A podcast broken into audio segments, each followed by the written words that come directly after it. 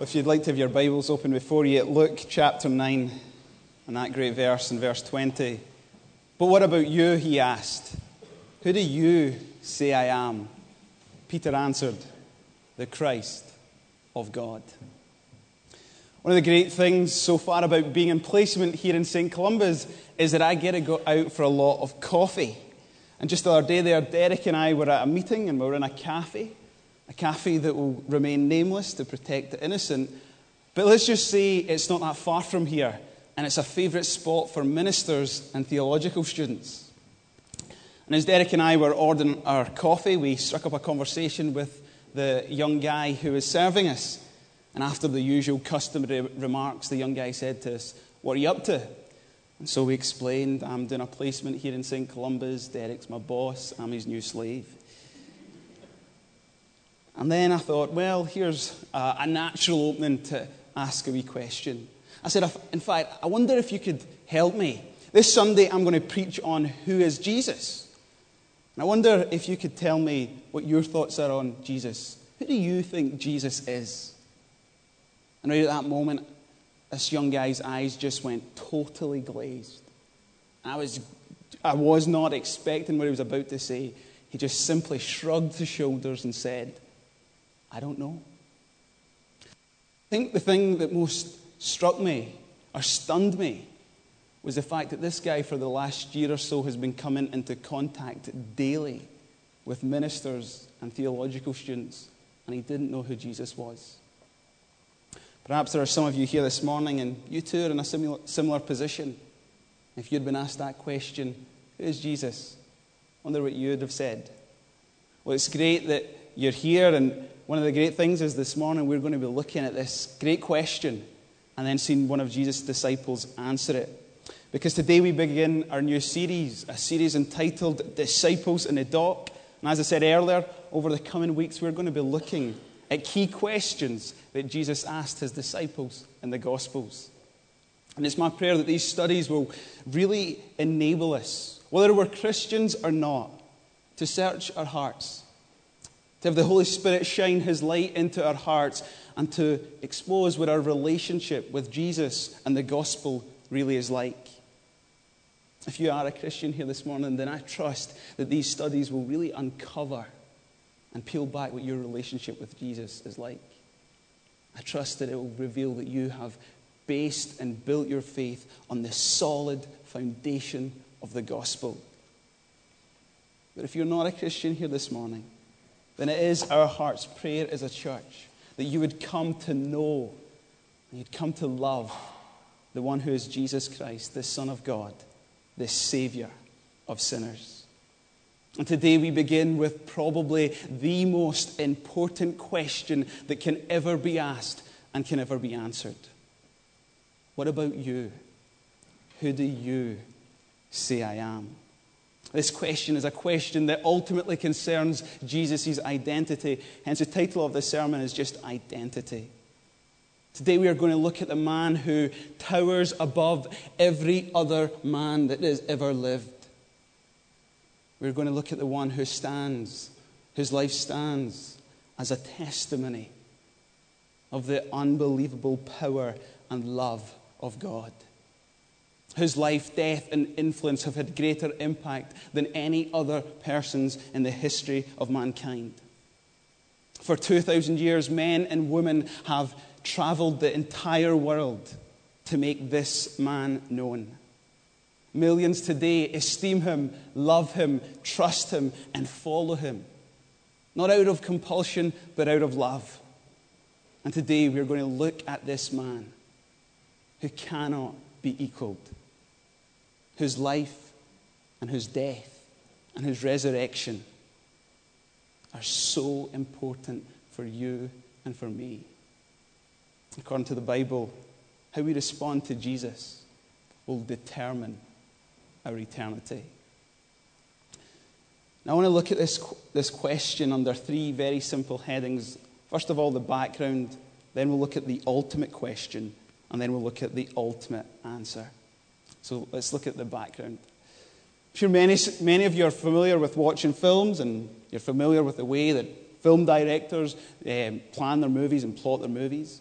And one of the things they do when there's a climactic scene just about to happen is they give us hints and clues of this climactic thing that's going to happen. And one of the things they do is they fade in some music. And as the scene builds up, the music gets that bit louder, the music begins to take on a greater pace, and then bang, the dramatic thing happens. Well, in a very similar way, Luke, the author of this gospel, sets up this question Who do you say I am? by giving us hints and clues.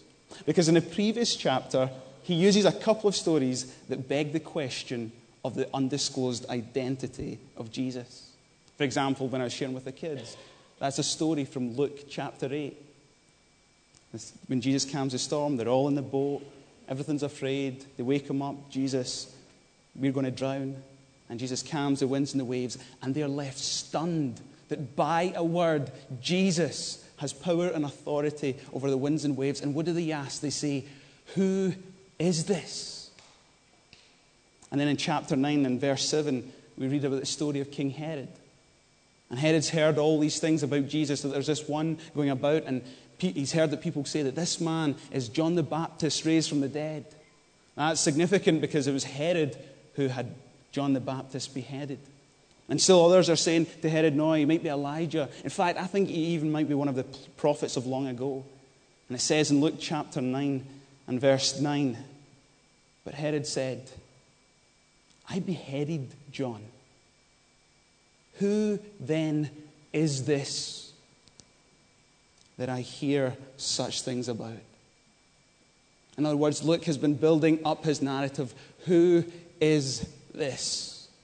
And it seems that everybody in Jesus' day is asking that question who is he? I just love the way that Luke has set this into motion. I wonder, does it beg the question in your heart this morning, especially if you're not a Christian? Who is Jesus? Have you ever taken the time to consider who he is? Have you ever been intrigued by him? Have you ever wondered who he is who claims that he, who the Bible says that he can calm the winds and the waves? The one who's able to raise people from the dead. The one who's able to cast out demons. Have you ever asked the question, who is this? And if you are a Christian and you're sitting here this morning, I wonder how often do you ask that question, who is Jesus? How often, when you're reading the pages of Scripture in your private life, in your devotional life, and you see the great miracles and you see the mighty deeds of Jesus, how often are you left like the disciples, stunned? Who is this? I think one of the sad realities that we can fall into when, as Christians, especially when our faith is lukewarm, is that Jesus never strikes us. We're never struck by him in all his greatness never struck by him in all his wonderful works. So it really is, it really has to become our prayer that we would say to God before we read scriptures, God, open our eyes that we may see Jesus and may see him in all his fullness, in all his glory, and all his wonder. But part of the, the, the background of this question is that Jesus asks a preliminary question before he asks the ultimate question. In verse 18, Jesus says to his disciples, Now, who do the crowds say I am? You're probably thinking, wow, did Jesus have identity problems? Did he, did he struggle with who he was? Why did he want to know what people thought about him? Surely Jesus, if he is God, isn't concerned about whether people liked him or not. And you're right, he isn't concerned about what people thought about him. He isn't asking this question to find out the latest gossip that's going on about him. It's more likely that he's asking this question to set up the ultimate question. It serves to, to, to really bring to bear the power and the force of when he asks, But who do you say I am? But it is interesting to consider what the disciples respond when Jesus asks this question Who do the crowds say I am? The disciples respond in verse 19 some say John the Baptist, others say Elijah, and still others that one of the prophets of long ago has come back to life. In other words, everybody in Jesus' day seemed to have an opinion of him. There's a really valuable point that can be made here because, in one sense, nothing has changed. Everybody today still has an opinion of Jesus. Even the young guy in the coffee shop had an opinion of Jesus, an opinion of indifference. I don't know. I'm not interested. I don't care. The kids had an opinion of Jesus. Jesus is God. Jesus is the Son of God. Jesus is the Savior. Jesus is the Messiah. It's funny that in our world today, so many people have an opinion of Jesus. You just have to watch the television and you'll hear their opinion of Jesus.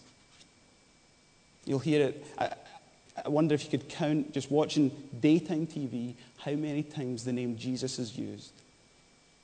And it's often used when they're taking his name in vain. That's striking.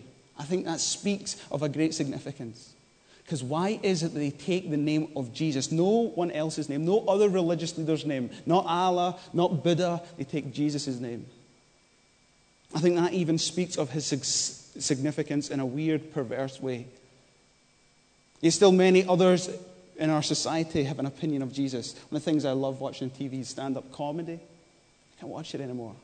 Because recently, every comedian I've been watching seems to use Jesus as the butt end of their jokes. Not only that, every religion has an opinion of Jesus. Mahatma Gandhi said Jesus was a good and moral teacher, but that was it. Islam says Jesus is a prophet, but he's not superior than Muhammad.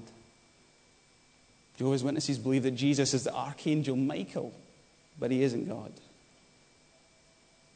The Dalai Lama said of Jesus that Jesus is a fully enlightened being who helps us even today on our journey to spiritual enlightenment.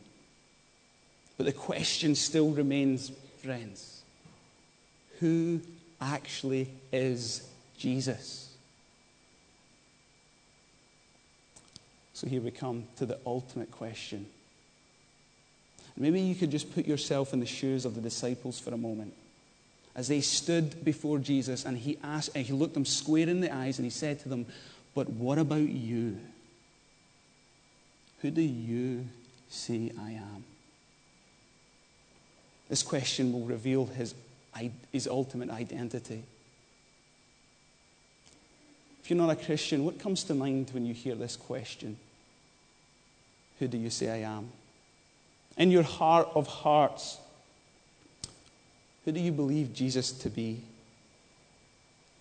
Have you imbibed the popular modern culture's opinion of Jesus?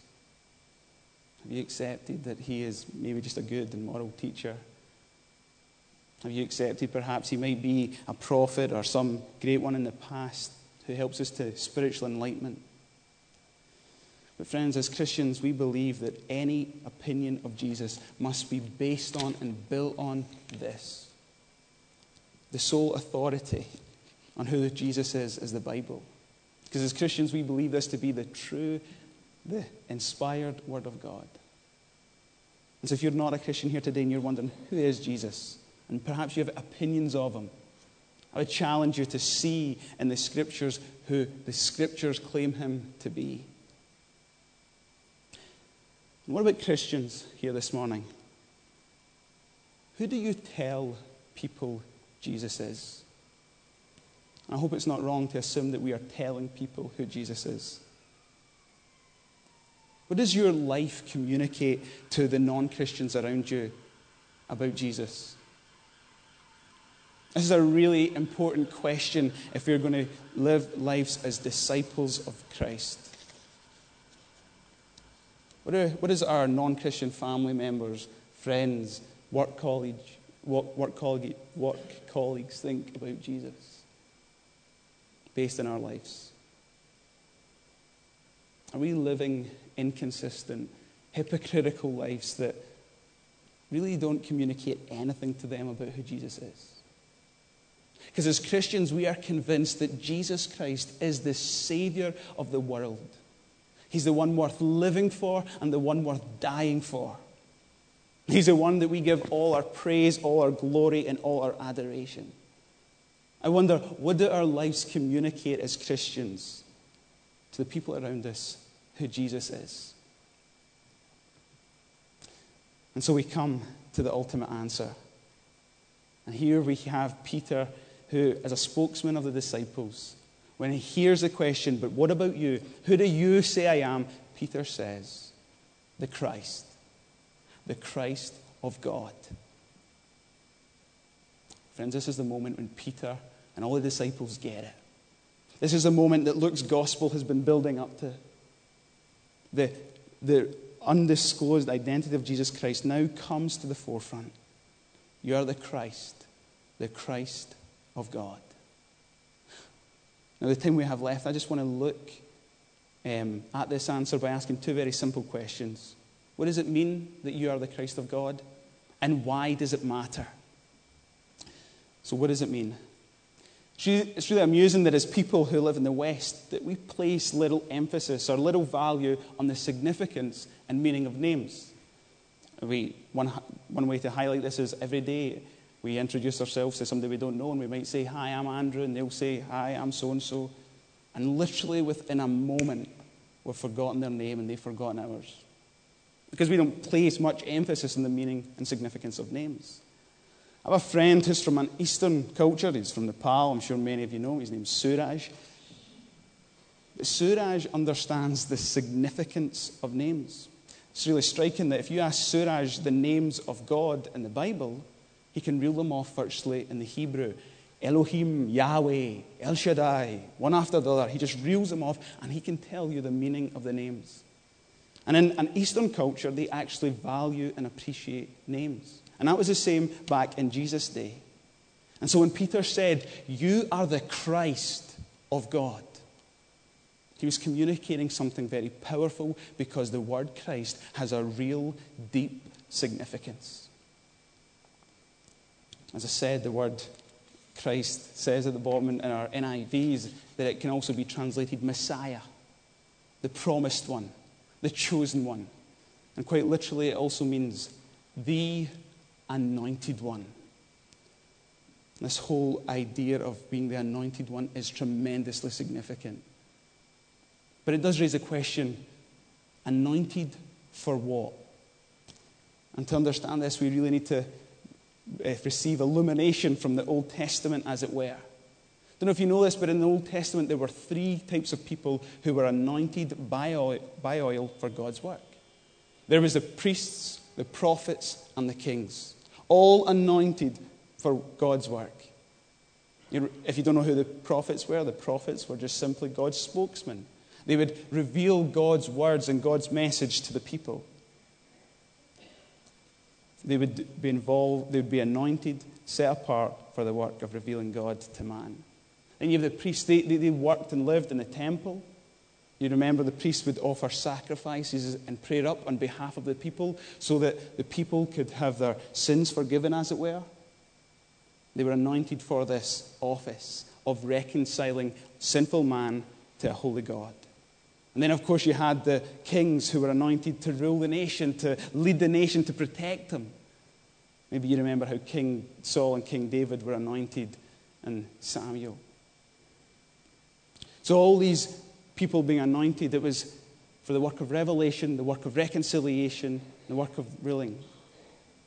And what is fascinating about that is because all these things actually just pointed forward to the one who is the anointed one. The whole of these offices just pointed forward to Jesus Christ, the ultimate prophet, the ultimate revelation of God. Jesus Christ, the ultimate priest, the one who would give his life as a perfect sacrifice so that man could be brought into a relationship with God. And Jesus Christ, the ultimate King, the one who reigns sovereignly and supremely on high. And so when Peter says to Jesus, You are the Christ, he's saying, he's saying Jesus, you are the anointed one. Back in Luke chapter 4, this Luke records the story of when Jesus, at the beginning of his ministry, is in a temple. If you turn in your Bibles, it's worth reading. Luke chapter 4, it's just a few pages before us. And Jesus is in the synagogue. And it's at chapter, uh, it's at chapter 4, verse 17. And Jesus takes out a scroll from Isaiah, an Old Testament book. And he begins to read it. And it says in verse 18 this The Spirit of the Lord is on me because he has anointed me to preach good news to the poor. He has sent me to proclaim freedom for the prisoners and recovery of sight for the blind, to release the oppressed, to proclaim the year of the Lord's favor. And then Jesus rolled up the scroll, gave it back to the attendant, and sat down. The eyes of everyone in the synagogue were fastened on him, and he began saying to them, Today, this scripture is fulfilled in your hearing. In other words, when Peter says, You are the Christ, he's got it so right. You are the ultimate one. So that's what it means, but very briefly, why does all of this matter? It matters because in understanding, friends, who Jesus is, it means that we can have a relationship with him. A relationship that will radically change us as I said at the beginning, the, the way we answer this question will determine the rest of our eternity. I want to ask friends have you made Jesus your Savior, your Master, your teacher? And to put it another way, is he your prophet, your priest, and your king? Is he the Christ of God to you? The reason this matters, the, the reason the, the identity of Jesus matters is because embracing Jesus as our Savior means that we only look to Him for our salvation. Confessing that Jesus is the Savior means that we say to Jesus, Jesus, I recognize that I'm a sinner. I recognize that I need a God, I need a Savior, I need one who can reconcile me to God. I recognize that my sin deserves your just and perfect judgment. But I thank you that I can come to you, the one who was anointed, the one who was anointed to live the perfect life, to die the sacrificial death, to be raised from the dead because he was defeating sin and its power. That's what it means to embrace Jesus as your Savior. It means to ex- experience His grace, love, and forgiveness. It also matters because understanding the identity of Jesus means that we embrace Him as our teacher which means that we give up the right to disagree with him. His teaching becomes our creed. And for us to do this, this is a great step of faith because there's so many things that Jesus says and we don't even understand them or we find them hard to follow. But the fact to accept Jesus as our teacher means that we commit ourselves to him. We embrace him as the one who's the way, the truth, and the life. He's the one who leads us and guides us. He's the one who sustains us. He's the one that we live under. That's what it means to embrace him as our teacher. And then finally, his identity matters because we are to embrace him as our master, as our Lord, which simply means that we give up our right to rule our own life. Confessing that Jesus Christ is the master of our life means that we resign the control of our life to him. The agenda of our life is now not to do what pleases us but to do what pleases Him. It's as if we say, I claim no rights of my own. I'm giving up my life to you because I know that in you I find life. Friends, the central issue of our life today is this question Who is Jesus? Is he your Savior? Is he your teacher? Is he your master? Let me ask it again imagine it as if the risen Christ were asking you today. But what about you? Who do you say I am? Let's pray. Father in heaven, we come before your throne of grace. We thank you for this great challenge in this passage. Who is Jesus? He is indeed the Messiah the Christ of God. We thank you, Father, for this challenge. We pray that if there be anybody in our midst here, this, anybody here with us this morning who does not know you, that they would see that salvation is to be found in Him and in Him alone. That they would see that He's the one worth living for, dying for, and giving our life wholly to. And Father, for those of us who know you and love you, we pray that we would have the hearts the eyes of our hearts renewed, to see you and your Son afresh as the one who was anointed to save us, to lead us, to rule us, and to guide us. Father, help us to fix our eyes on Jesus. Help us to go forth from this place and not be scared to tell people who Jesus is, that he is indeed the Savior of the world. Father, continue with us in our worship. Go before us and receive all the glory. In Jesus' name, amen.